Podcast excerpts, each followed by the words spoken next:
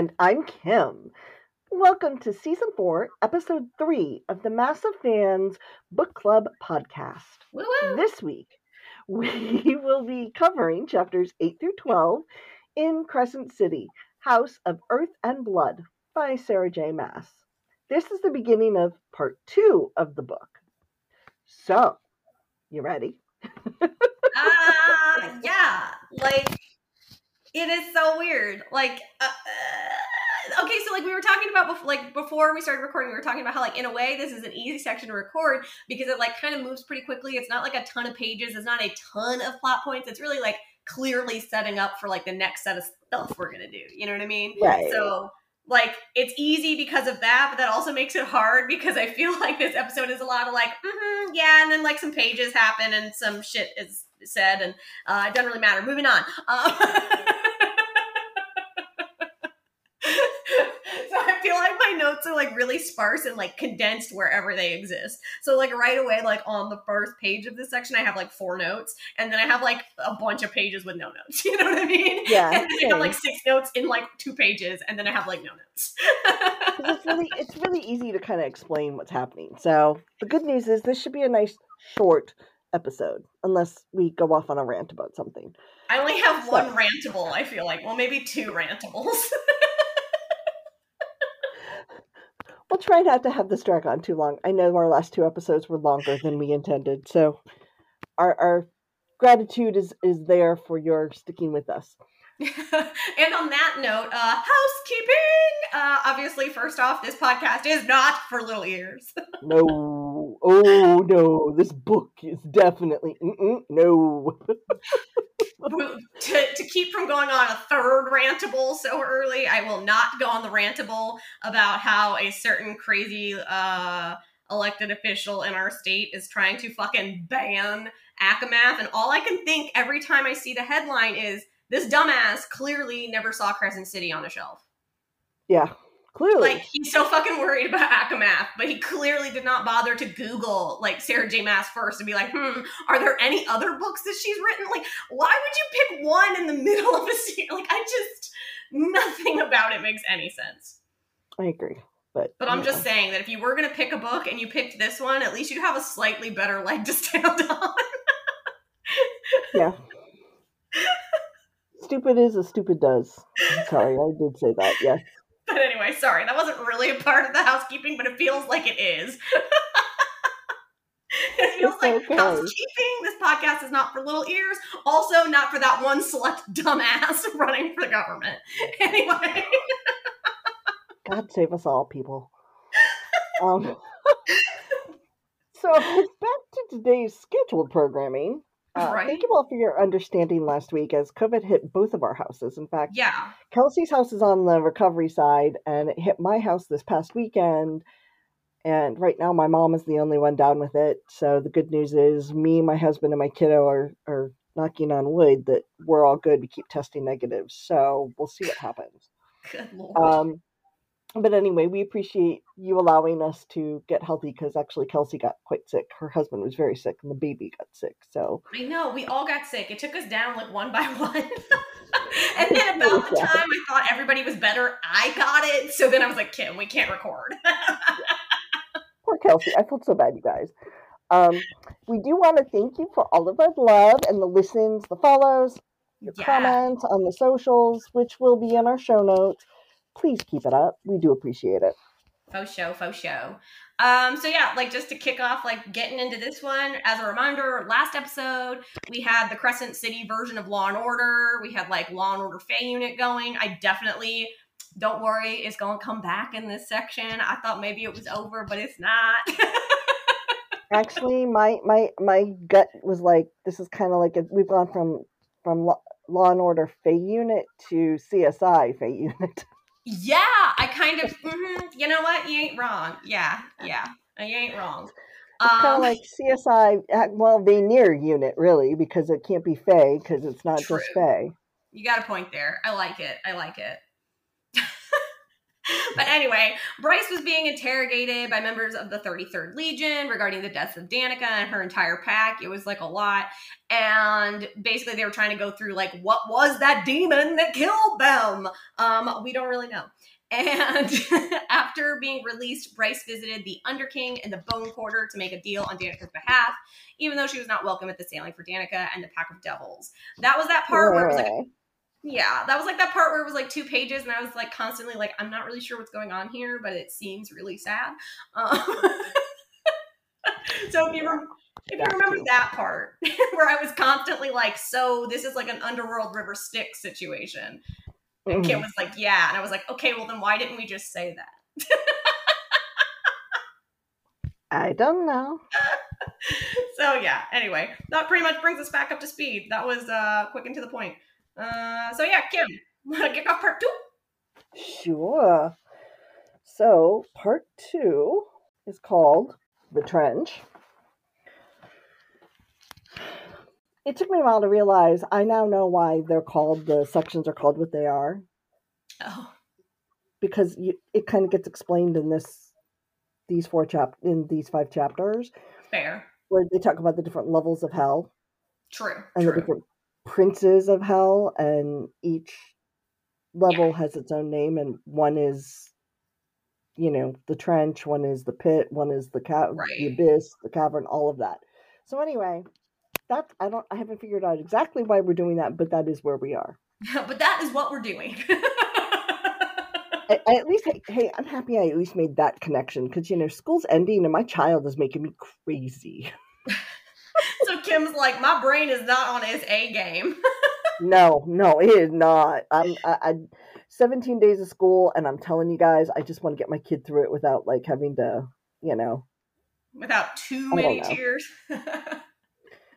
from either of us. Yes. Sad, but true. So, um anyway, section uh, part 2, chapter 8. And it starts off and you find out that 22 months have passed. So almost 2 years have passed since Danica was killed that horrible terrible night. Poor Bryce. So in so like just to throw this out there, I thought this when I first read it. I was like, think about it like this. 22 months is basically the length of time when like March 2020 COVID started and everything shut down, literally until the New Year's Eve of 2022. Like it says 22 months later, but that didn't really happen. Exactly. It's it is very weird. It's because I mean, literally, if the first seven chapters hadn't happened, you could start the book right here. you literally could, which is so weird to me. Like that is such a weird way to write. but anyway, whatever. It's fine. Um carry on. Basically one of my rantables is like right now, so don't worry. We're to get through one of my rantables rather quickly. So, chapter eight is twenty-two months later, and it opens up, and Bryce is back at the White Raven. Hmm. Um. Literally starts off. She's been she's stumbling out of the bathroom with a lion shifter nuzzling her neck. Apparently, they've been doing the dirty in the bathroom. There's a bright choice. Um. Anyway. okay. Still being a party girl. We get it. Um. She's like, I have a meeting I have to go to, and it's you know across the bar. So it's in in the White Raven, but it's up in the VIP section. right. And so this shifter is all pissy because she's like, got to go to my meeting. And then he's like, well, I can't pay you. And she's like mentally she's like, "Wait, what? LOL. Okay." And then she's like, it's okay, honey, it's on the house. yeah which is like really funny but also like what oh my God, it's horrible. It's crazy. So I just thought it was really funny. It- The, the moment just kind of cracked me up. I was like, well, um, okay then. well and we'll get into it in a second like my rantable really comes in in a second because of a different character who says something where i'm just like okay guys like what are we doing but i just I just want to stop for a second and tell you that my post-it that says, "Okay, real talk. I have no interest in a lion shifter. Like, no shame if you do, but that is not my thing. Kim, is it your thing? Because it's not my thing." Nope. like all I could think No. of was like Simba in pants. I was like, this is not a good look. like I, think I'm having trouble understanding that. Okay, I think I'm having trouble understanding the whole shifter concept because, like, in my brain, like maybe I'm an idiot, guys. I might be an idiot, but in my brain, the way a shifter works is like I is human and then I is wolf or whatever, right? Like- Mhm. My brain doesn't really comprehend the concept that there's like, ooh, or I could just stop somewhere fucking in between. I don't think in this world they can do partial shifts. so that's what I'm confused about though. That is what I am confused about. So like is the fact that he's a lion shifter just a just a fact about him? Kind of like Just a fact about him. like he played like it would be the same thing as saying the rugby player because like if that is the case then i guess i don't care then i guess like you do Yeah. you whatever but there was something weird and now of course did i mark it or like write it down no there was something weird in the description that made me go oh god no wait did like was he Well, I mean, so each shifter type, one, I mean, she is half fae, so she can scent them, and they're going to have different scents. But the other thing that I find interesting, because if I think of a lion shifter, I'm going to think they're going to have like golden blonde hair, yeah. And they'll probably have amber eyes, or Well- topaz, you know, like light brown, or you know, a golden type that's like- I think I think now that we're talking about it, maybe it is less weird. The problem is is how this description got put in. I just found it. And this is why like now upon this conversation, I can now see that saying he's a lion shifter is a little bit like saying he's a rugby player. Like he's not fucking playing rugby right now. Like you know what I mean? But he is a rugby player. So I guess that's a little less weird. But you can you can understand why my brain was like, wait, huh? Because the way he's described is literally like the lion the whole fucking time. So he's described as the golden haired lion. So my brain is like, okay. And then later she says, uh, um, his cheekbones were unreal. Okay. Golden well- eyes. Uh huh. I don't remember. that- Uh, I'm reading through real quick. I think it's also because she did the thing that like Sarah J. Maas always does, where she said he like growled or roared at her or some shit. Yeah. And so like if individually these pieces are just like facts, like he's blonde, he has good facial structure, you know what I mean? But if you're gonna keep Yeah. referring to him namelessly as the lion, your brain is gonna come up with Simba in pants. you know what I mean? So like I feel Yeah. like it, like it did us a disservice because it kept getting described in a way that made me be like, is he a fucking lion right now? Like what is happening? So okay, I guess I feel a little bit better realizing that probably he wasn't actually like No. in his lion state at the moment, but yeah, it still seemed fucking weird. I mean, my guess is he probably has long blonde hair. It's probably thick, Yeah. which I'm totally jealous about. Um, I know. It sounds like he's got good cheekbones. Like, I just, yeah, like, can I have those things for me? Like, I'm not really Yeah. interested in those things for somebody else. I'd rather just have them for me. for me, exactly. Um, the only other thing that I could think of where there could be a similarity and why she brings it up the way she does is um, he could be hugged like wood. Yeah, yeah. I'll leave it at that. If you've ever been to the zoo, go Yeah. check out the lion den. That's yeah. all I'm gonna say. yeah. Lions and tigers, yeah.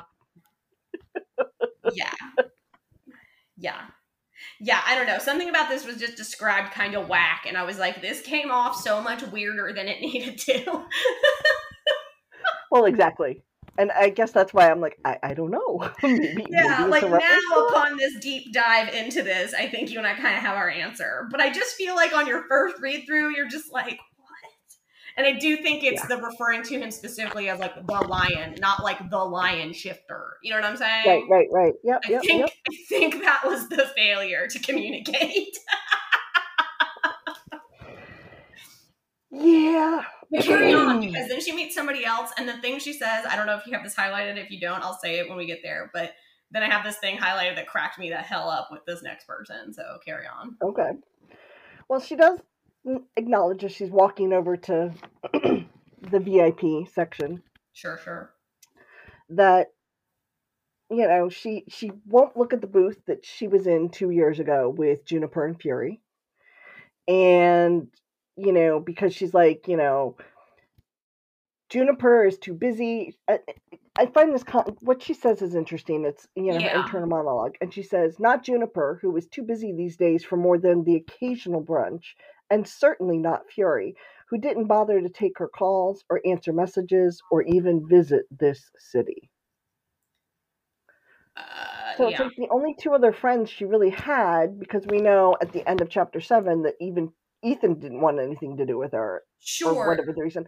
And I don't get why Ethan is blaming her. I just that part is the part I don't understand. Yeah, that part doesn't make any sense to me. And then I'm also a little confused about the characterization of Fury because to, to from based on what I feel like we were told about her, I I don't know that this is terribly out of character.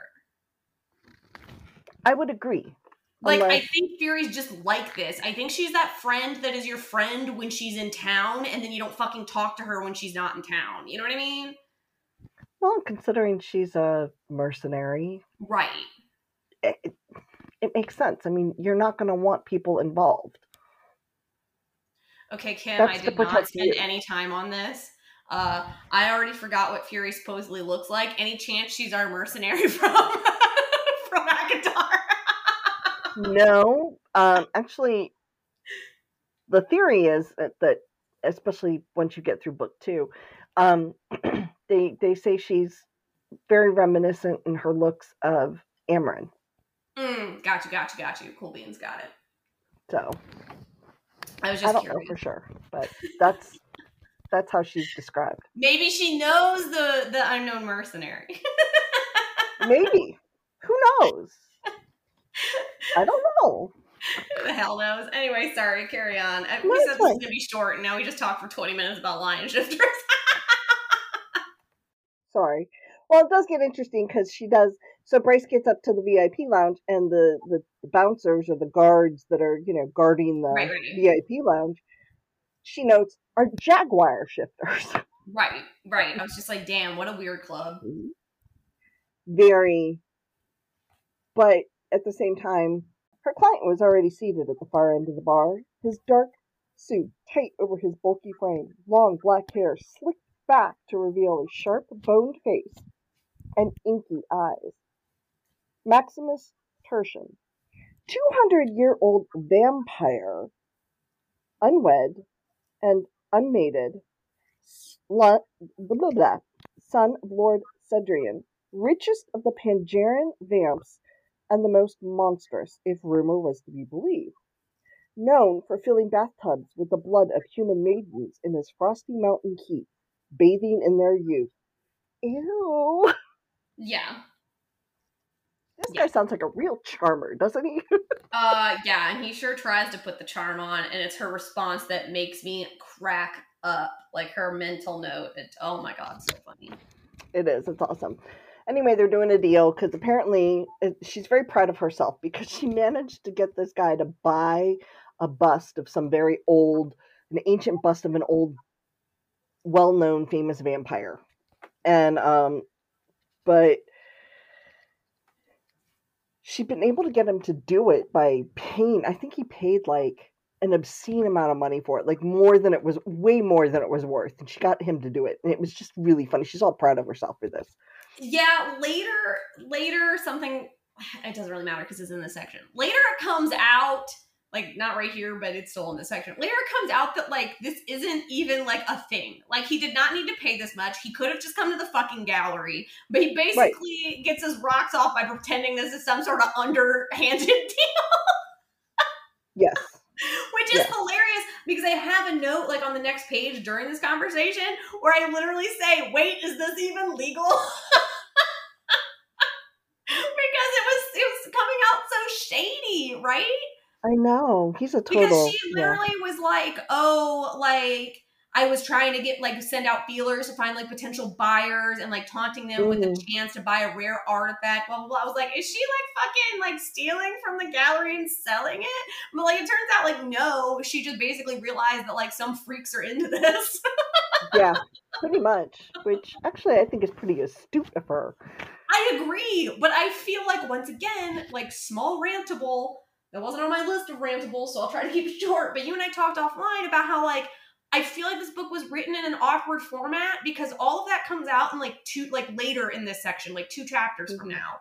I wish it Mhm. had come out as it was happening because instead I spent two chapters being like, this bitch is weird. Like, is she doing something illegal? Like, did she not learn the first fucking time? Like, I really Right. opened this section and thought, oh my god, two, 22 months have passed and Bryce didn't learn a damn thing. Yeah, I And agree. like she I, did, I don't know. but it's presented in a weird way that makes you think she did. You know what I'm saying?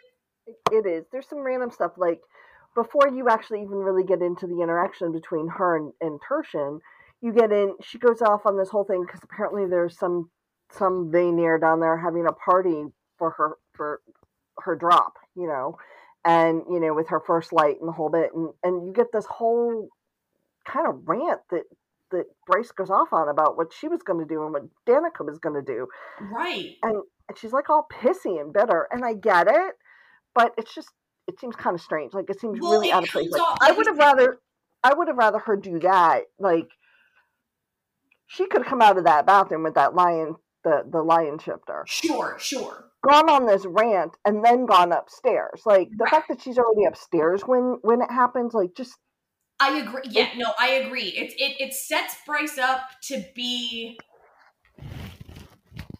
It's like the opposite of like the Feyre problem. Like Feyre is a little bit of that character. Like I forget what you call him. What like a Mary Sue, where it's like she can't, she's perfect, you know. And it's like, Mhm. oh, like somehow she's never done this, but she does it right the first time. I feel like we do the fucking opposite with Bryce, which is like we set like I feel like her character is being set up for me to just think she's an idiot, which is like like maybe an interesting choice for a writer, you know, to make your main character like not all that like reliable and likable. But on the other hand, it's also a really good way to make people put your fucking book down.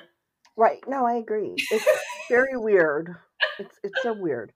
But anyway, yeah. So long. I mean, she does have some good moments because yeah. So like they're talking, and he's being fucking weird. Yeah. Well, the whole description about the drop, like you actually find out what the drop is, how it happened, Oh, what true, happened. like yeah. you go, she goes into all this detail. It's great, but again, we could have used it in a different place, not right here. But whatever. Well, the thing Um, is, the, the format of it is weird. So, like, they meet, and then she, like, the reason her brain goes off on this weird tangent. Is she sees the party downstairs? Well, she sees the party downstairs, but I think it's also because she's trying to avoid fucking talking to him. Because this is the part I loved. Whereas, where Yeah. like when they were first setting this up, and I was like, "Is this fucking illegal?" Because she's being all like, you know, I was looking for, you know, somebody to buy this, blah blah blah, and he's all like, "Your employer might have a gallery full of art, but you're the true masterpiece." Like, it's so fucking weird and uncomfortable. And in her head, she Mhm. goes. Uh, and uh, so he says, um, your employer might have a gallery full of art, but you are the true masterpiece. And she thinks, oh, please. And then she ducks her head and she says, you say that to all the girls, like she's playing along. And he says, only the mouth-watering ones. And then her response in her head cracked me the hell up. She goes, an offer for how this night could end if she wanted. Being sucked and fucked. And she didn't bother to inform him. She'd already had that particular lane scratched, minus the sucking. She liked her blood where it was. Thank you very much. and all I could think was like, wow, see, right. But all I could think was, wow, see, really, to each their own. Absolutely. like, wow, that also does not apply, does not appeal to me. So far, we have seen a lot of things that personally do not appeal to me, but I'm fascinated that they appeal to other people. So that's nice. Exactly. But I think it's that conversation that kind of leads her brain to wander because he's still like ogling her and she's like, mm, look at the party downstairs. Well, yeah, but uh, it's, It's just still really weird. long, awkward Like It it's is. long. It's it's really too long. It's so like, it's too long. I agree because it's three pages. Like in the in the physical book, it's three pages. It's about the same in my Nook. And I just, I, I'm like, okay, whatever, people. I mean, again, I find that this all would have been much more interesting and useful Somewhere else. somewhere else, preferably earlier. But- So give us the quick rundown of the drop so that then I can read you my hilarious note. Um, you're actually going to make me do that? Okay, give me a sec. No, just get. Oh, well, you want me to do it because I can. I already have my highlights on like the only two sentences I think that fucking matter. It, it's interesting because apparently there's terror involved with the drop, which I get because of the way it is described. Sure. Um, I this description I found was interesting, um, because she's like, what most people tried to focus on is the party, the fun side on Right. after the fact, rather than the sheer terror of the drop itself. But it was a necessary right because the first light grid's power was generated by the pure, undiluted light each Vanir emitted while making the drop. And it was only during the drop that the flash of first light appeared raw, unfiltered magic. It could heal and destroy and do everything in between. And I think that's interesting to find out that you literally have to drop to, to, to generate that kind of magic. It's Right. weird. Like, it's a weird way for me to understand the magic system. Well, right. So that's like the quick, like, so there's that, and then she goes into like some more fucking hullabaloo, and then she says that like this was the part where I was like, okay, this one sentence kind of worked for me, but then we went on for like six more paragraphs, and I was like, wait, the fucking what? The drop was the easy part, falling into one's power, but once the bottom was reached, one's mortal body expired, and then the clock began counting down. Right. So- you have six minutes to get back up into your body. Your soul has six minutes to get back And up then- into and there's your a body. whole thing about like that's why you have to like do it with another person because that person Why you have to have an anchor. Yeah. Right. And they say it's why anchors were usually family, parents or siblings, or trusted friends. Right. Someone who wouldn't leave you stranded. Um, the six minutes are called the search, and that during that time you face the very depths of your soul. But beyond that, there was no hope of survival. So if you were down in the drop for more than six minutes, you were gone. right. you died. Um, but it, it says only upon making the ascent and reaching the threshold back to life, brimming with new power, that immortality was attained. The aging process slowed to a glacial drip, and the body rendered near indestructible as it was bathed in all that ensuing first light, so bright it could blind the naked eye. And at the end of it, when the drop center's sleek energy panels had siphoned off that first light, all any of them were left with to mark the occasion was a mere pinprick of that light in a bottle. A pretty souvenir. So basically, my problem with this is that my exact note says this sounds like a complicated and mildly unnecessary way of like powering your power grid. And I just felt like I wanted to know, like, so wait a minute, wait a minute. That's how it fucking works in Crescent City. What does Velaris use? Like, we probably should ask Rhys, like, how he uses his renewable resources because I feel like Velaris is not fucking going through this bullshit and it seems to have electricity. So, like, what are we doing? I agree. I don't know. But my favorite thing was actually what I said to you yesterday, which I said I feel like it's unnecessary and awkward and it's like asking a lot because it sort of feels like it's asking like, hey, like I know you're in the middle of like this really like terrible like trial to like live forever basically. Um Mhm. that's great. While you do that, would you mind donating to our power grid? like it just I, I said it sort of gives off the same energy as like, hey, like I know you're here to buy tampons, but do you think like we could round your change up and donate it to like the Service Dogs of the Moon charity? Like, I just, I just feel like it's really weird. It's like, hey, while you're down there, I know you only have six minutes, but do you mind if we use all this excess energy for our capitalistic gains? Like, what the? Well, yeah, but here's the other part. I I'm kind of creeped out that they siphon it off because here's the thing: if to Right. siphon it off, what are they doing with it? Yes, they're powering the power grid, right? Why, Why? are people willing? Why are people willing to have their power siphoned away from them? I mean, how much power are people losing when it happens? I mean, I don't mean to be like one of those crazy people. Don't get me wrong. I donate to stuff all the time, but it's the same concept to me as all those things where you like donate at Safeway when you round your change up. Because at the end of the day, like it occurred to me a few years ago and I read a thing about it and I was like, it makes sense. It's kind of crazy that instead of like writing your own donation check, you donate to that because then Safeway gets to claim it's their donation, but they used your money. Right. So, like, to me, it's the same thing. It's like the same sleazy concept where they're like, well, you're emitting this power anyway. They probably made it sound like it was dangerous, that it had to go somewhere. So they were like, oh, we'll put it into the power grid. And everybody was like, right. well, I mean, that makes more sense than just letting it, like, set the fucking walls on fire. So people were just like, yeah, sure. And now, you know, yeah, like, what are they actually doing with it, though? Yeah, I don't know. It feels like a really weird. It's weird very strange. Concept. But if you have read Throne of Glass, there are some similarities at times, the way it's described into other things. So I will leave it at that description. Those of you that have read, you will know what I'm talking about. And for everybody else, we'll. I'm just saying. You'll learn it when we read. It's really feeling like Crescent City represents America and Velaris is like fucking any fucking like Scandinavian country that has their shits together and like uses windmills. Yeah, I would agree. even though even though Crescent City has better technology. Yeah, yeah, but it still feels like the same capital bullshit. yes. Anyway, carry on. anyway, so going back to this deal with Tertian, he finally slides over uh, a little folio with the check in it for an obscene amount of money. And um Bryce is like, you know, it's been a pleasure doing business with you. she's trying to get the hell out of Dodge. She actually wants to go home. And she's decided she wants to go home and climb into bed and snuggle with Syrinx, which is kind of cute because remember, Syrinx is a chimera and he's described more on the doggy side of life. So he's kind of like a pet dog. Anyway, Tertian is suddenly like, You're leaving, like you're going away so soon.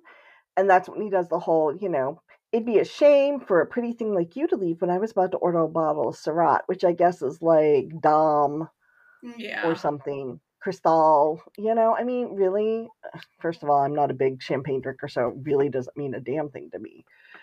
But it's a way to show off how much money he has. Right and then he infers and this is this is the part that just pisses me off about him what an asshole he is because then he says to her for what i paid your boss i think some perks came with this deal the boss? yeah yeah and like i hate that i hate him he's like the worst kind of human on the other hand i am yes. kind of confused because i'm not really sure why she thought he wasn't gonna like it's funny because this also comes up later in this section where basically she gets questioned and somebody says that like well like uh, don't like was he diff like how did you guys even meet to make this deal? And she was like oh we only ever talked prior like prior to meeting we'd only talked over email.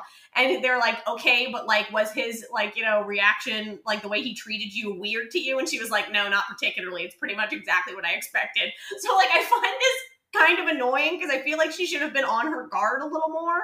Like, yeah. I'm not excusing his behavior, but if you're basically going to go into making it seem like you're selling underhanded art, like under the table, like if you know what I mean, right. like if you're gonna do shady deals in shady places, like please show up armed.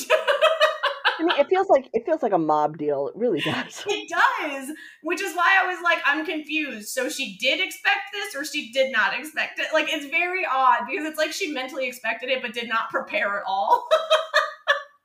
I'm not sure. I'm really not. I think she thought she'd be able to walk away that he wasn't going to be quite the ass that he was. Yeah. You know so I, mean? I was like, man, like I feel bad for her, but I also feel like you didn't come Dumbass. with a knife or something. I definitely would have shown up with like a knife. Mm.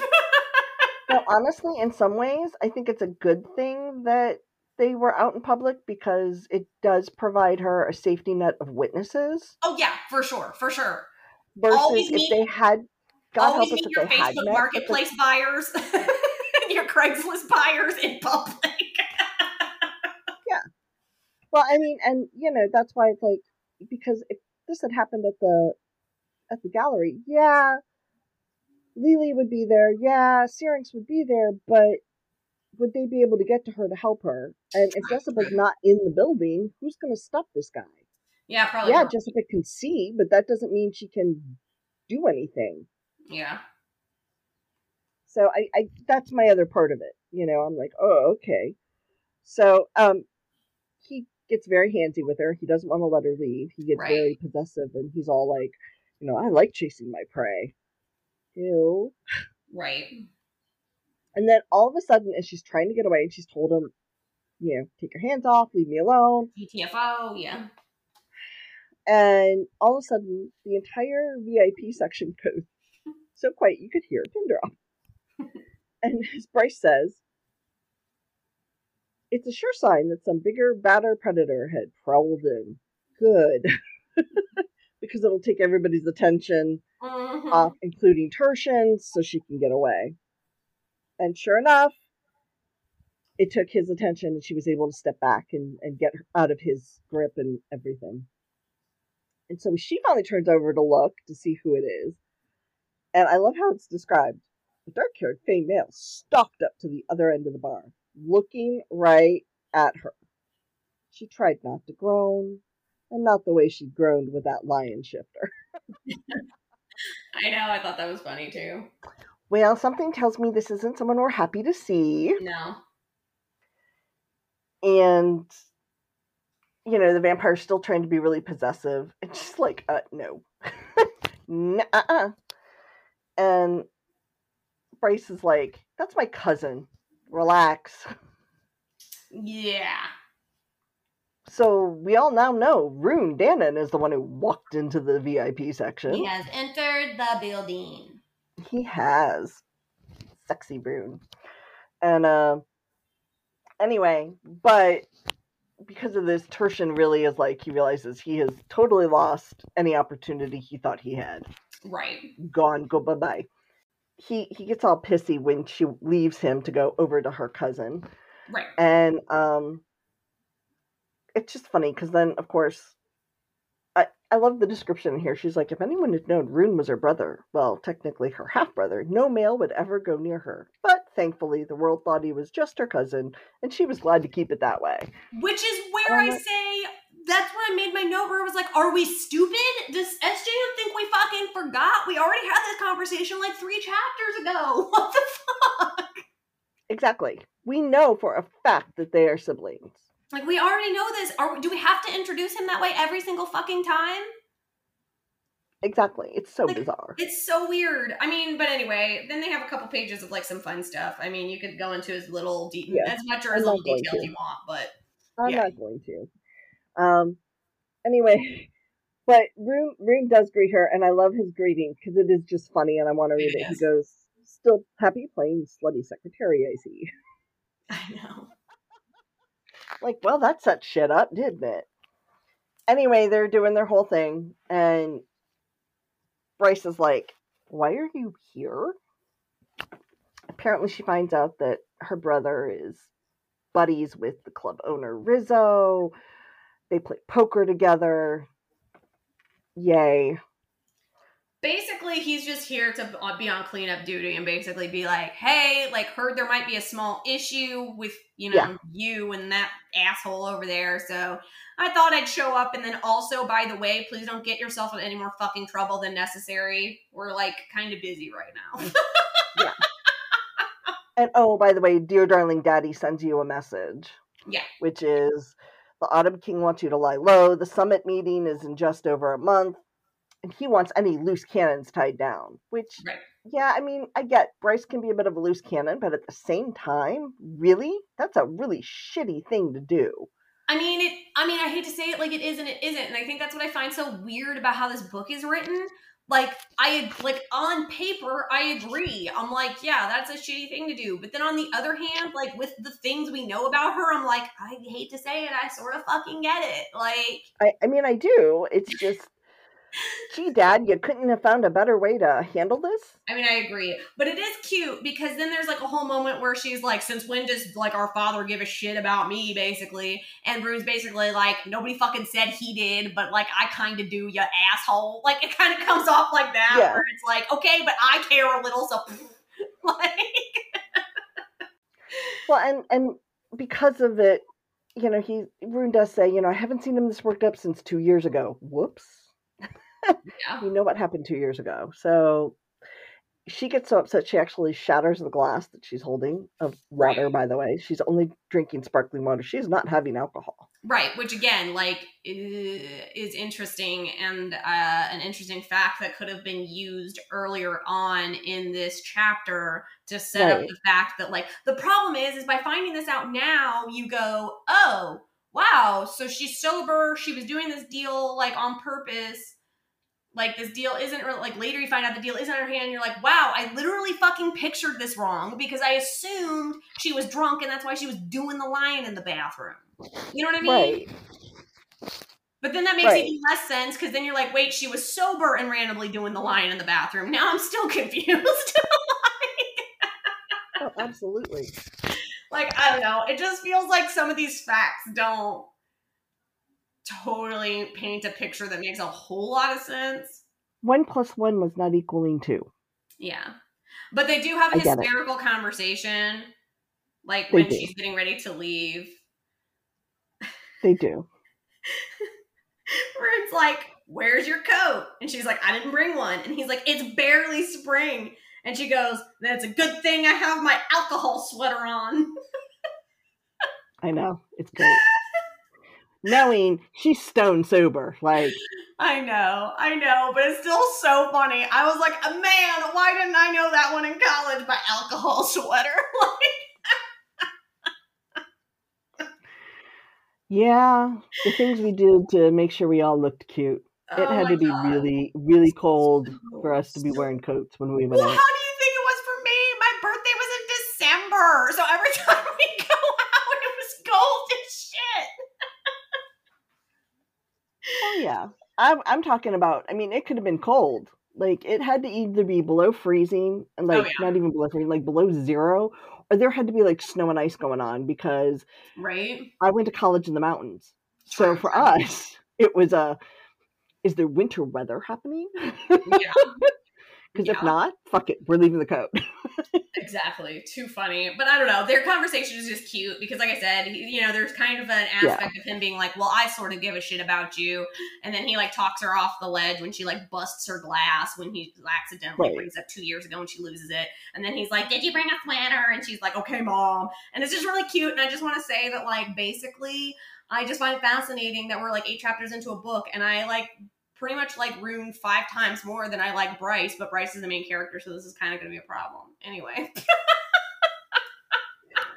I will say, Ruhn is definitely a um a fan favorite.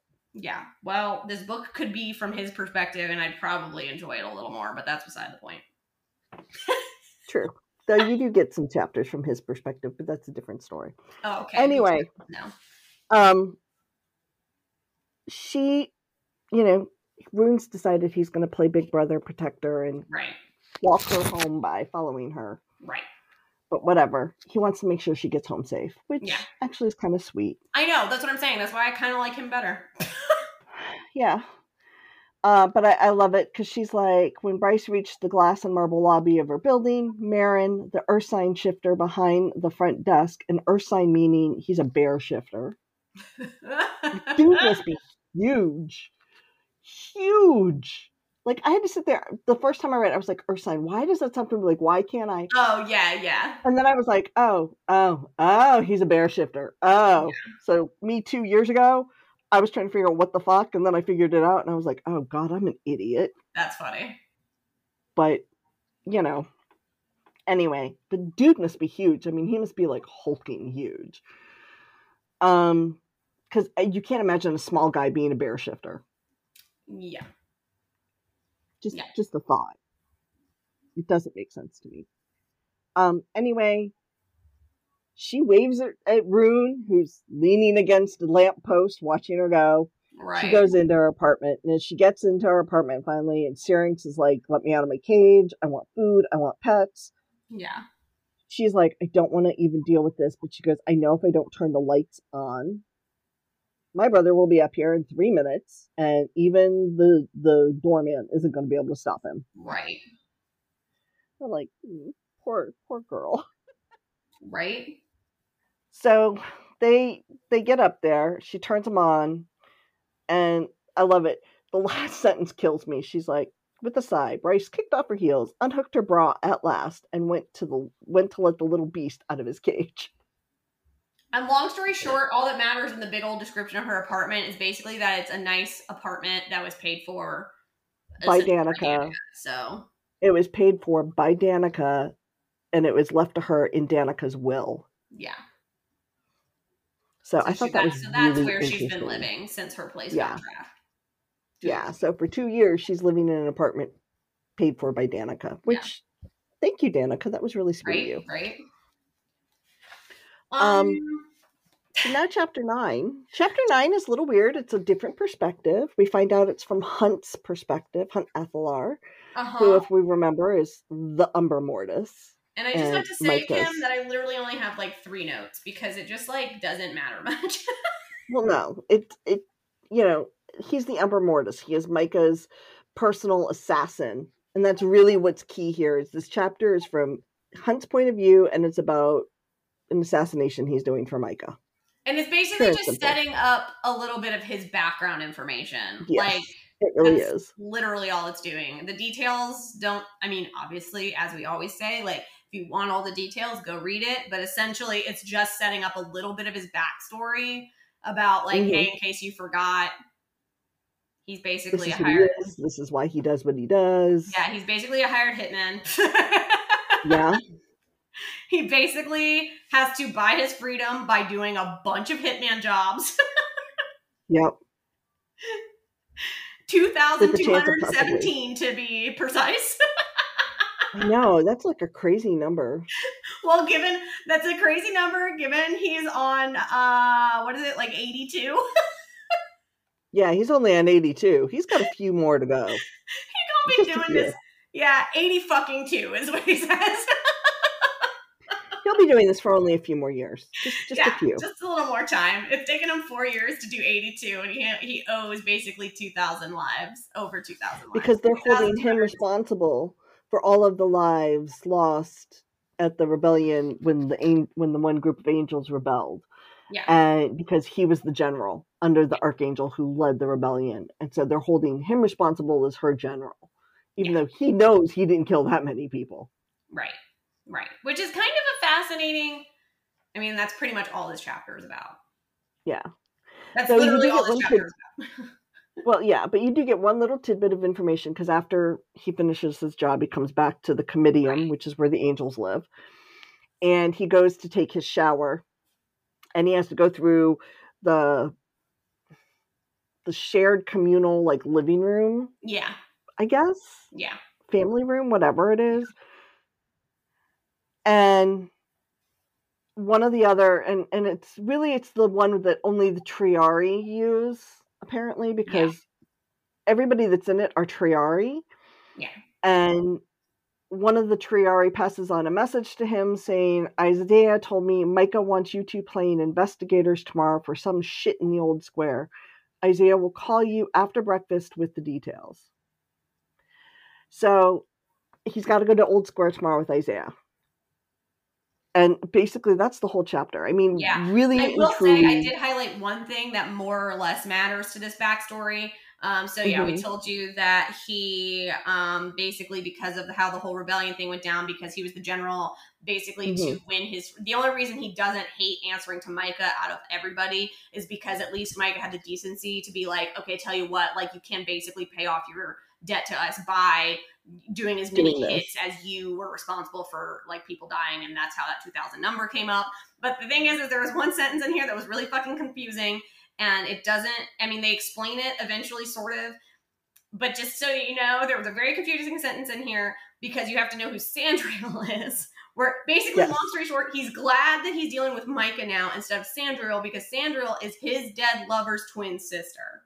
I'm gonna say Yes. that again Sandriel is his dead lover's twin sister. For some reason, that sentence, when you read it in your head, is a little like, "Who's dead? Who's dead? Who's dead?" Because it gets it. It wasn't put into a paragraph that made sense. It wasn't like, "Hey, by the way, during this flashback, um, Sandriel, who's been introduced already, like." you know, it, it, it isn't explained that way. It's literally that is the description of Sandriel. But you're like, who the fuck is Sandriel? Who the fuck is this dead lot? Like, huh? But long story short, um, he was- Sandriel's twin is Shahar, right, and Shahar is the archangel who led the rebellion. right, and so And we find out why she led it, but right. it, it's really complicated. And Hunt and Shahar were an item. but the long story the point of that is just to say that he was her general and so that's why it's like obviously sandriel would be an, a particularly a bad person for him to have to answer to because it you know twin against twin twin power problems. Uh, but anyway the point is is i just laughed because the way that sentence was described that is a really weird way to introduce two pieces of information in one sentence. Who sandriel Yeah, is and the fact that that's his ex-lovers like he has an ex-lover at all. Because up to this point you didn't really know that. Right. So you're like wait a minute he has an ex-lover his ex-lover is also dead his ex-lover is also a twin and it's the twin of sandra wow that's a lot of fucking information in one like five word sentence It is. It's it's a really weird way to unpack that info. yeah yeah So I, I agree. anyway It's that's all chapter nine though that's really chapter nine. I mean, really and truly, that is chapter nine. yeah Um, And chapter A- and 10 that's- starts off in my favorite way to ever start a chapter because I feel like this all the time. It was barely 10 in the morning and Tuesday was already fucked. yeah, it really is. I mean, hmm. so it's from Bryce's point of view, and Bryce is um, in the. She's in the. uh She's at the. The gallery. I'm sorry. I don't know why I kept wanting to say studio, and I'm like, studio is not the not right, right. thing. um, yeah, I had I had her in a studio, not an art gallery. Well, gallery, and I'm saying that very loosely. Anyway, um, so she's at the gallery, and she's got this couple browsing through, and the dude is a complete douche canoe, and he's basically it's it's this fake couple, and the dude is trying to like impress the girl and you know i've got money yada yada yada. And he's just being a total douche. And i'm like really guy like i'm not even impressed but whatever. And bryce poor bryce is like well you know take your time. I'm i'm at your disposal. So i thought that was really interesting um that bryce is like yeah okay take your time. Whatever. And as they're walking around we do find out and i thought this was interesting as he's they, this couple is looking at all the stuff in the gallery and it's only the main floor mind you because they don't get to go downstairs to the secret space. Right. nobody's allowed down there um with very few exceptions. But it bryce in her monologue says you know jessica did most of the art acquisitions which was why she was away so often. But bryce herself had tracked down and purchased a good number of pieces and then we sold them for a steep profit. Because it's not just art that they have. No no no. They are doing antiquities type art. Like Right, they deal right. with old stuff. Anyway she's brought out of her little reverie and mental monologue when the front door buzzes and she's like what the hell? I'm not expecting anyone. You know i mean it's that whole why is who's at the door? Yeah. right? And I just want you to know. Sorry, I have to show you this, and our friends can't because this is an auditory medium and not a visual medium. They cannot see this. But I need you to understand that in my printed copy, for no known reason, the the section this section where they're like, you know, yeah, doorbell rang, who the fuck that beto? And then it says Bryce beheld he was standing on the sidewalk and froze. Tuesday was indeed fucked. Why is that sentence randomly in the middle of the page? i don't know but it's randomly in the middle of the page Why is that sentence floating like centered on the page? Like three. honestly because here's the thing this book doesn't do little snowflakies right. So what the fuck am I looking at? you're looking at a, a space to indicate where snowflake would have been oh, do we think that's the problem? i think that's what it is it's a snowflake Oh, it's the oh, invisible and then maybe the justification is just off by one. it might be Anyway, it's, it's very same way in weird. mine. I will probably take a picture and put it on our uh, uh, Instagram, like in the in the stories, because my post-it note literally says, "What the fuck is this format?" Works for me. Please do, because I, I I really think it's the invisible snowflake because it's yeah, not the first time I've seen why it. it's like indented too. You know what I mean? Like I think, yeah, I think that maybe that was supposed to be like fixed, and it. No, because this book doesn't have snowflakes. I can tell you that for a fact. Right, but I'm just saying, like, I wonder if that's yeah, like it it just somehow missed it in its like editing printing situation. I don't know. Anyway, just very know. weird. Anyway, sorry, carry on. Anyway, so apparently whoever is outside does not make Bryce happy. Yeah. We find out that standing outside are Isaiah and Hunt. Oh Mhm. shit. so this is what they were doing in the old square. Right? And Isaiah is in his immaculate suit, and Hunt is just like, yeah, all right, whatever, I'm here. and it's funny because Isaiah's like, he pushes the button three times, the buzzer, and he's like, well, maybe she's not here. And Hunt is hysterical because he's like, oh, she's here. the centaur still lingered on the sidewalk. And I'm just like, but I, I found it really cute because the description of her scent kills me. I having echo flashbacks because it's like the scent of her still lingered on the sidewalk, lilac and nutmeg, and something he couldn't quite place, like the gleam of the first stars at nightfall. Hmm. Okay, but I still thought this was a whack thing to say because I was just like, wow, this man is literally like, grumble, grumble, I don't want to be here. Lilacs. Much. I, Pretty much. I swear my thought process of this is like grumble, grumble, I don't want to be here. Hmm, lilacs. Fuck her though. Yeah. I I just think- feel like I just feel like Isaiah's like probably giving him side eye, like, you okay over there, dude? Like, what is going on with you? Well, you know, and the thing about this one is that cracks me up is so it's they talk about lilac. Well, you know, Feyre's scent is pear and lilac Yeah, yeah. with a little bit of Rhys's scent mixed in now. Mm-hmm. So it's like, hmm, lilac and stars. Hmm. Are we somehow related to the night court? I don't know. Maybe. Maybe. Maybe. I don't know. So who knows? Maybe we're getting who knows. Anyway, I just thought it was a really weird coinky dinky thing. yeah, I just like that my note was like, back at it with the smells. Woo! It was such an ACOTAR moment. it was. And for anybody who's read beyond this and knows, just put a button in it. we'll get there. I'm gonna leave it at that. It does come back, but we'll explain all of it later. Anyway, um, it it is explained that Isaiah and Hunt are there to speak with Bryce. And she's just like, "Well, I'm busy. I don't have time. Um, I can make pl- time for you in three weeks. Mm, not gonna happen." Yeah. So you find out that these two Fae finally leave because Isaiah and Hunt are like, okay, fine. They go across the street to wait because they realize that the clients. So they're like, do they really have clients? Does she really have clients in there? And when the clients do leave, um, it's just it cracks me up because they see Bryce standing at the door and she waves at them.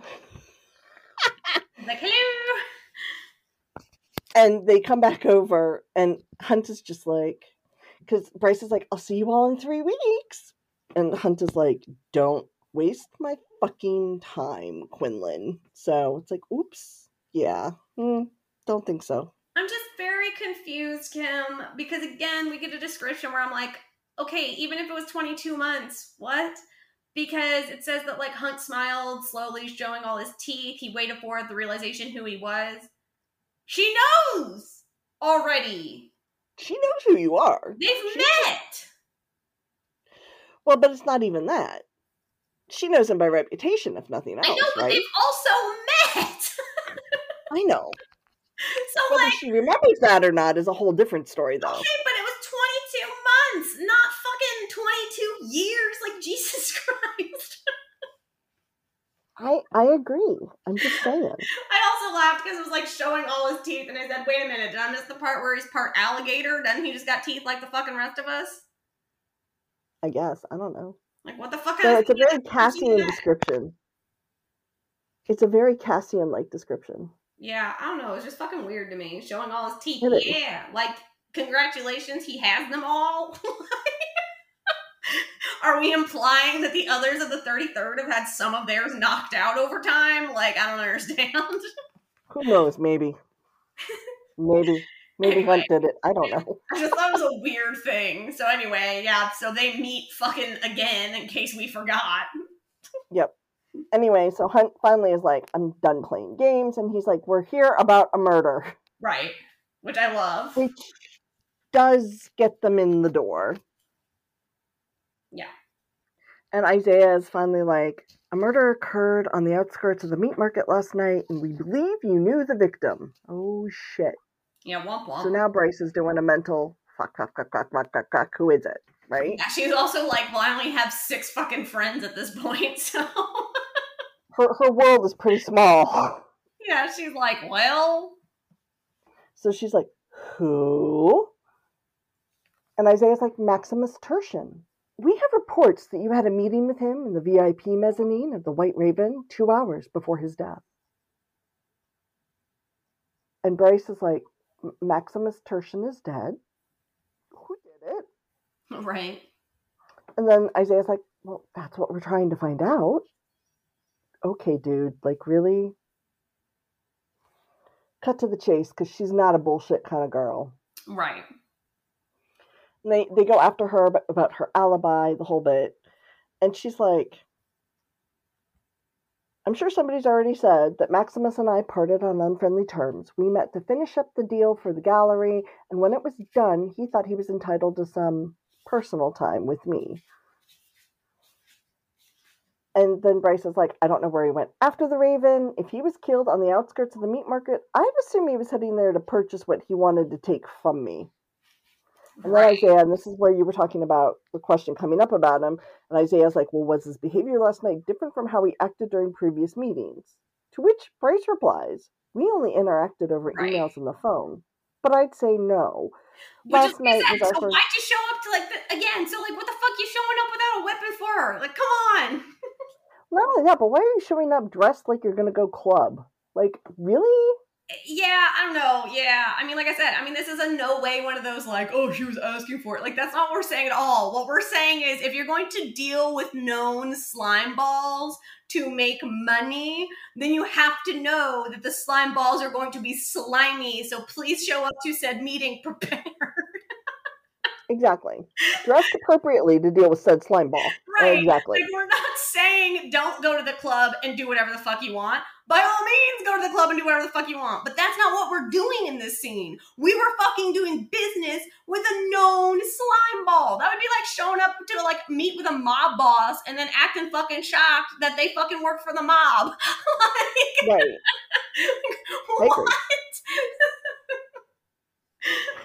Because she continues to say, he acted exactly as his past behavior would indicate. And Hunt's like, well, why not meet here? Why the Raven? Fair question, right? And then we find out. So Bryce continues, and she's like, well, he got off on the thrill of acting like our deal was secretive. He claimed he didn't trust that my boss wasn't recording the meeting, but he really just wanted people to notice him, to see him doing deals. I had to slide him the paperwork in a bill folio, and he swapped it with one of his own, that sort of thing. And then she's like, Well, how did he die? And Isaiah's like, Well, those details are classified. Ha. Anyway, she's like, I can't help you. Tersh and I did the deal. He got handsy and he left. And they, you know, in in their conversation that they have uh, in their own monologues, they're like, "Yeah, well, that's basically what the witness is in the cameras are agreeing to." But hey, whatever. Um, and then she's like, and then Isaiah's stupid because then he goes, "Well, when and, and when did Pr- Prince Ruhn Danaan show up?" And she's like, all right, if you know everything, why are you asking me? Because again, that totally tells her that they've seen all the video footage. Yeah, like I said, this just feels like typical. Again, I laughed because I was like, I'm sorry, but this still feels like a typical Law and Order thing. I was like, it does. It wow. totally feels like Law and Order. Yeah, I was like, CSI is coming. My exact note says, I'm in for episode two of Law and Order Fake Unit. Something. Shaping up, yeah. shaping up to be a good season, guys. yeah. And then Bryce is hysterical. She goes, You know, you two never told me your names. And I love it because you know damn well and good she knows who this is. But does she say anything? No. She's going to play stupid. And so Isaiah is like, I'm Isaiah Tiberian, commander of the 33rd Imperial Legion, and this is Hunt Athalar. To which Hunt goes, his second, which I thought is really interesting. Um, but they do that. They keep going back and forth. And then I, it, I love how it says in here Isaiah, apparently not amused that there was one person in this city who didn't fall at his feet, said a tad stiffly. Do you have people who can verify your whereabouts after you left the White Raven? And she's like, just my doorman and Ruhn Danaan, but you already knew that, which I think is hysterical because she's calling them out. And then Isaiah's like, well, would you call Ruhn Danaan a friend? And Bryce is like, he's a distant cousin. Okay, but like also, like what kind of fucking detective work is that? Like we already know this. Like, dude, again, we know you know this shit too. Like, what the fuck? Right. Again, it's been 22 months, not 22 years. What the fuck are we doing? Like we are literally like rehashing the same shit we just did. I'm I it like I said, it is I'm actually agreeing I agree with you at this point. I honest to God think there was a point where she had written chapters 1 through 7 and then contemplated starting the book here instead. Mm-hmm. Mm-hmm. Or do you I, think I she know. started at chapter eight, wrote the rest of the book, and then her editor was like, make it make more sense? And so she wrote chapters yeah. one through seven? It's possible. I don't know. Because I just feel like we're getting a lot of this information twice. I agree. I agree 100%. So I really don't know because I'm not I'm not in on the writing process for SJM. Really? You're not? no, I wish I was sometimes, but I'm not. um. Anyway, so Bryce is like, "Well, have fun talking to Ruhn," and Isaiah is like, "Just a moment. We weren't just sent here to ask you about your whereabouts. So then, of course, she's hysterical because she goes, "Oh, so you want to buy something pretty for the governor?" Right, dude, man, girlfriend is dangerous. And he's like, Hunt is like, "Well, funny you should mention him. He's on his way here now." To which Bryce does the "Oh shit!" Right. Micah just told us to get information from you about last night, and then make sure you were available, and have your boss get have you get your boss on the line. she's like, uh, Micah is coming here. And Isaiah looks at his watch. He's like, Yeah, he'll be here in 10 minutes. I suggest you call your boss. To which I thought, like, this was some stupid fucking timing. Because, yeah. like, if you want to talk to somebody who's not physically in the building, you're probably going to need more than 10 fucking minutes to make them, like, appear. Right. But whatever. It is Micah. He is an archangel, so who knows? Nobody asked us. Yeah. And she's like, "Why do I need to call my boss?" And and Hunt is finally like, "Because Maximus Tertian's in injuries were identical to the ones inflicted upon Danika Fendyr and the Pack of Devils, pulped and dismembered." And she's like, "But Philip Briggs," and then she's she's doing the math, and she realizes that it's very possible that Philip Briggs did not kill Danika and the Pack of Devils, and therefore, because he's in prison, he shouldn't have been able to kill, kill Tertian. So, oh shit, oh shit, oh shit. You know, that isn't. Anyway. So then she looks at them and she goes, You think Briggs didn't do it, didn't kill Danika and her pack? And Isaiah's like, We don't know for sure. And he goes, But the specific details of how they all died never leaked, so we have a good reason to believe that this wasn't a copycat murder. Oh shit, we still have a killer out there, boys and girls. And then they ask her, has she met with Sabine? And, and Bryce is like, nope. I try to avoid that at all costs. Anyway, they agree to step outside so she can call her boss. And see, we get the little weird gappy space thing again. And that's why I say it's the invisible snowflake. It's after fine, he and Quinlan could spar later. Poor Grace. She call she calls Jessica, and Jessica's like, two legionaries are here, the commander of the 33rd and the Umbra Mortis. And she acknowledges she she recognized them both.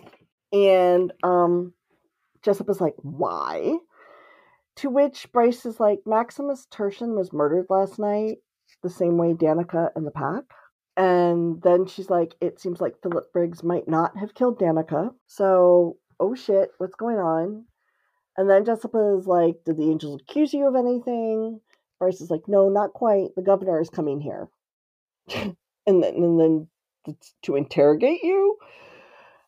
Right. It sort of comes off like a mom, like where it's like, wait, what did you do? I didn't do anything. Are you sure? Like, why is the yeah? I mean, but it's cute because in a, I mean, as bitchy as, as she describes Jessica, it's kind of sweet to see that Jessica really does kind of care about her. Yeah, she way. definitely has like, why is the principal calling me? yeah. but I love the whole thing because she's like, to interrogate you, and then Bryce is like, I hope not. He wants to talk to you too. Does Tertian's father know he's dead? I don't know. I need to make phone calls before the governor comes. And then she's like, the, the governor will be here soon. How soon? Eight fucking minutes. Eight minutes. Eight. I was just going there. Eight minutes, people. Eight. Like precisely eight minutes. Womp, I'm like, oh shit.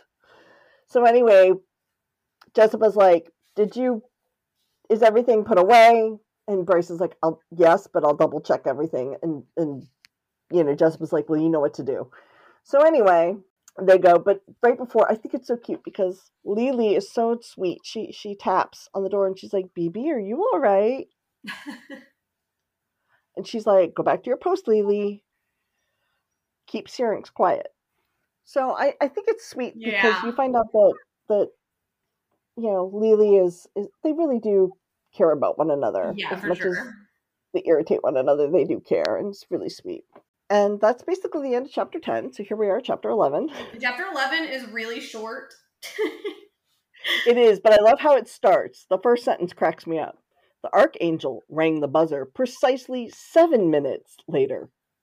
Yeah. Yeah. He ain't nothing if not on time. yeah early even. He's also really pretty, guys. He is. Like and and that gets explained. I just think it's really interesting because Bryce is like not my type, but damn.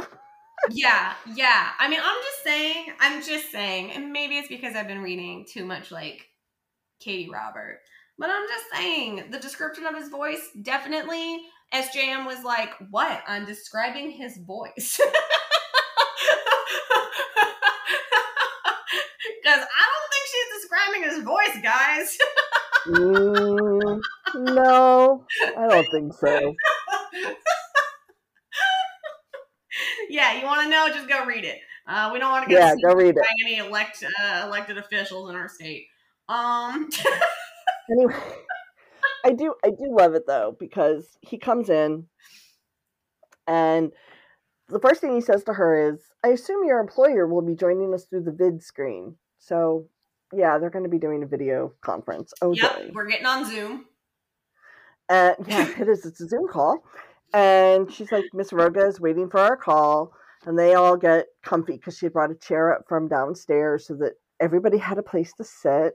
Very nice of her. Very nice. it was. And she's like, you know, can I offer you anything to drink? No, and, very professional. Yeah. Micah is like, no. And they don't need anything either, meaning Hunt and Isaiah. I.e., shut up, sit down, let's get this phone call started. yeah. And basically, Micah's like, then call her. So she calls uh, Jessica, to which Jessica's answer is, is the screen ready? And Bryce is like, whenever you are. They hang up. They Well, they bring up the screen Jessica's seen through it and they hang up the phones. So Jessica is on this call with the four of them sitting in the gallery, the other four in the gallery. And Micah is like, Jessica.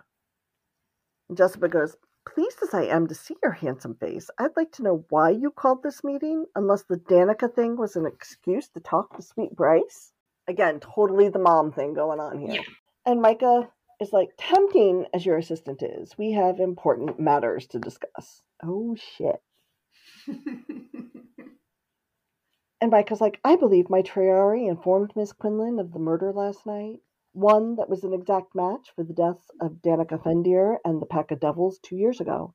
And I'm sharing this information so that we might combine resources and his participation in the larger human rebellion. However, this means that a dangerous murderer remains loose in the city, unable to summon a lethal demon for sport or revenge we do not know. I will admit that my 33rd and the auxiliary have exhausted their resources, but the summit is in just over a month, and there are individuals attending who will see these murders as proof that I am not in control of my city, let alone this territory, and seek to use it against me. So Bryce is like, fuck, this is just for PR. Still weird that they're involving her, but it is what it is. I mean, yeah. And I feel like Jessica, yeah, I feel like Jessica's basically the only one with any fucking common sense in this whole thing. Where Jessica's like, wait a minute, wait a minute, wait a minute. So you mean to tell me you'll be coming here to my gallery to be like, mm, I need your people. And I'm like, why? And you're like, to solve a murder. And I'm like, but we fucking sell art here. exactly. like Jessica's like, I am missing the part of this that makes my fucking basically secretary front door girl qualified to solve fucking murder. exactly. Yeah, it was the murder that just happened was identical to the one that happened to her best friend, but but she's still not a fucking yeah. detective.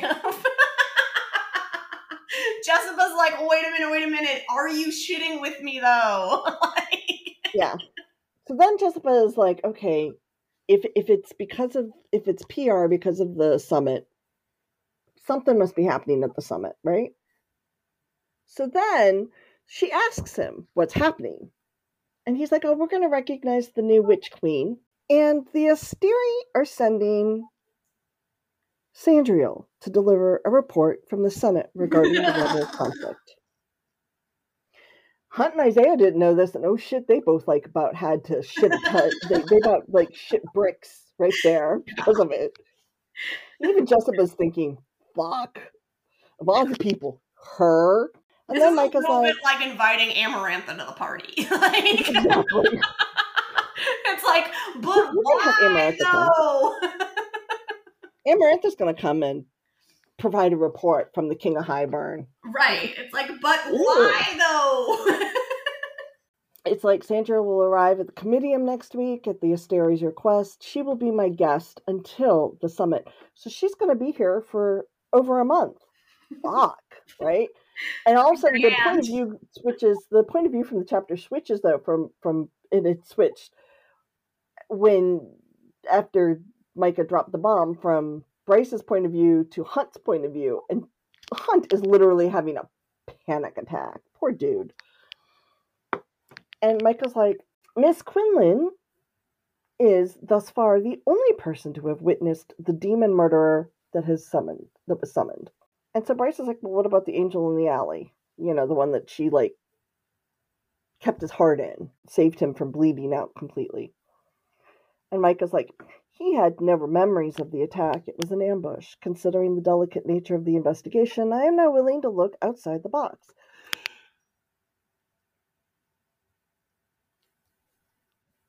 for assistance in solving these murders before they become a true problem.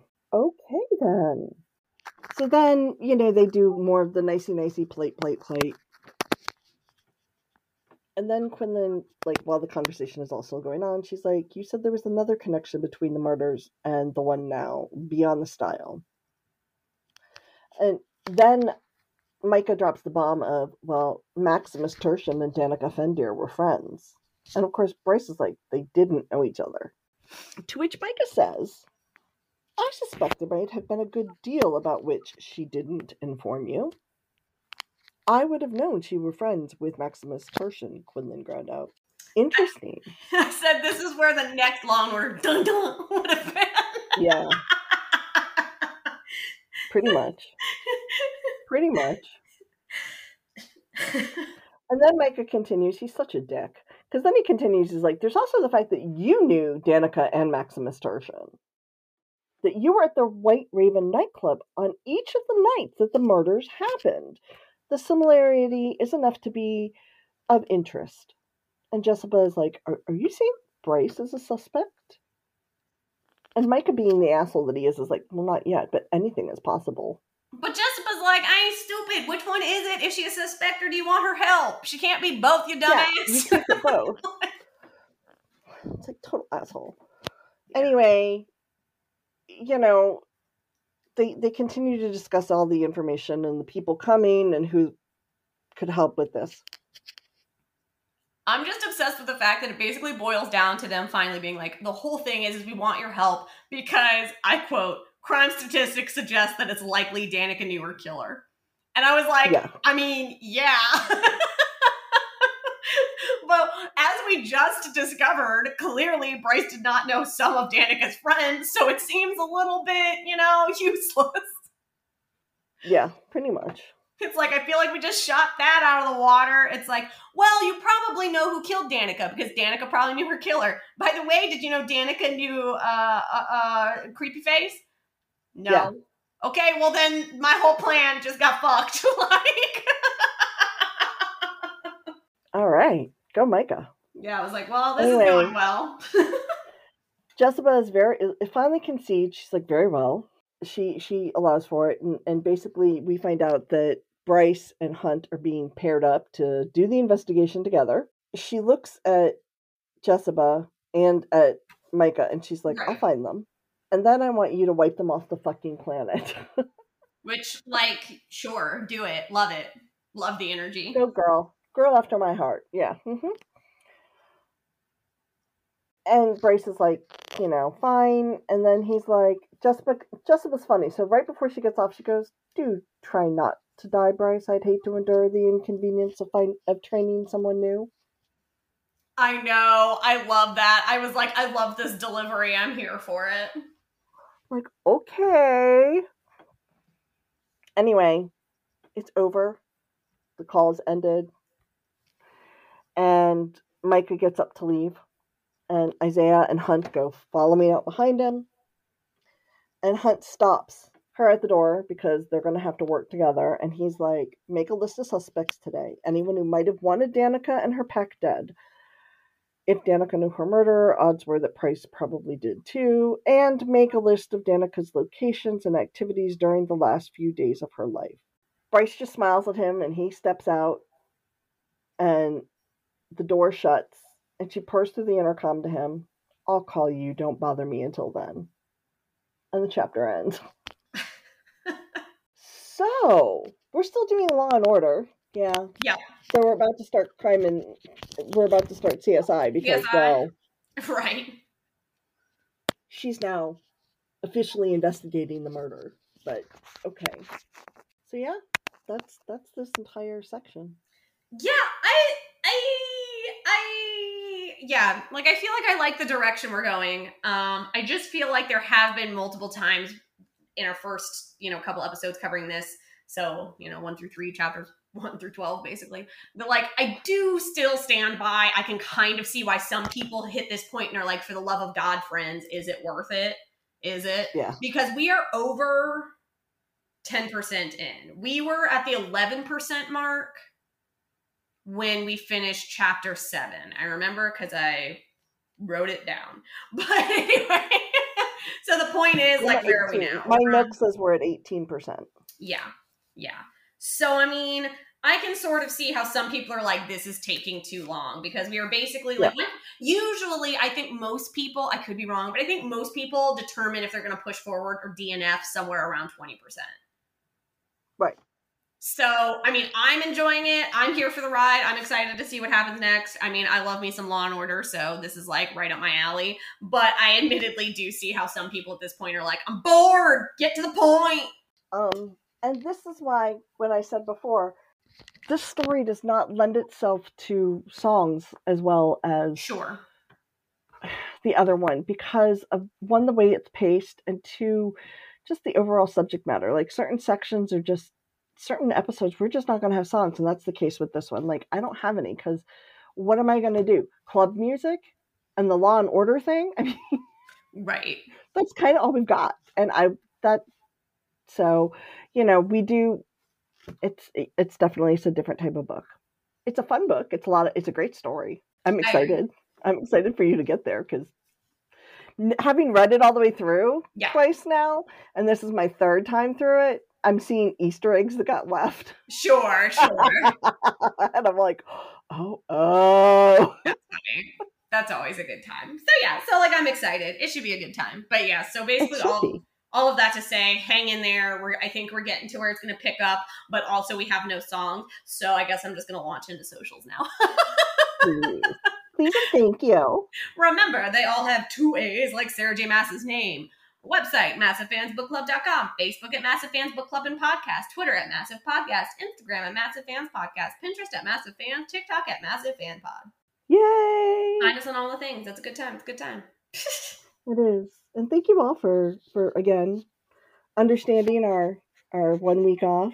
Hopefully, hopefully everybody in my house, other than who already has COVID, we all stay healthy. Yep. That's my Fingers my crossed. hope. Fingers crossed. fingers crossed.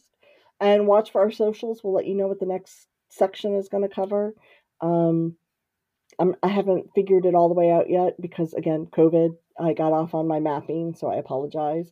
All good. And uh, we'll let you all know. And you know, thanks again for listening in and joining us for the ride. exactly. We're having a lot of fun. we are. We are. I'm excited. I'm excited to see where it goes from here. So, um, okay, bye.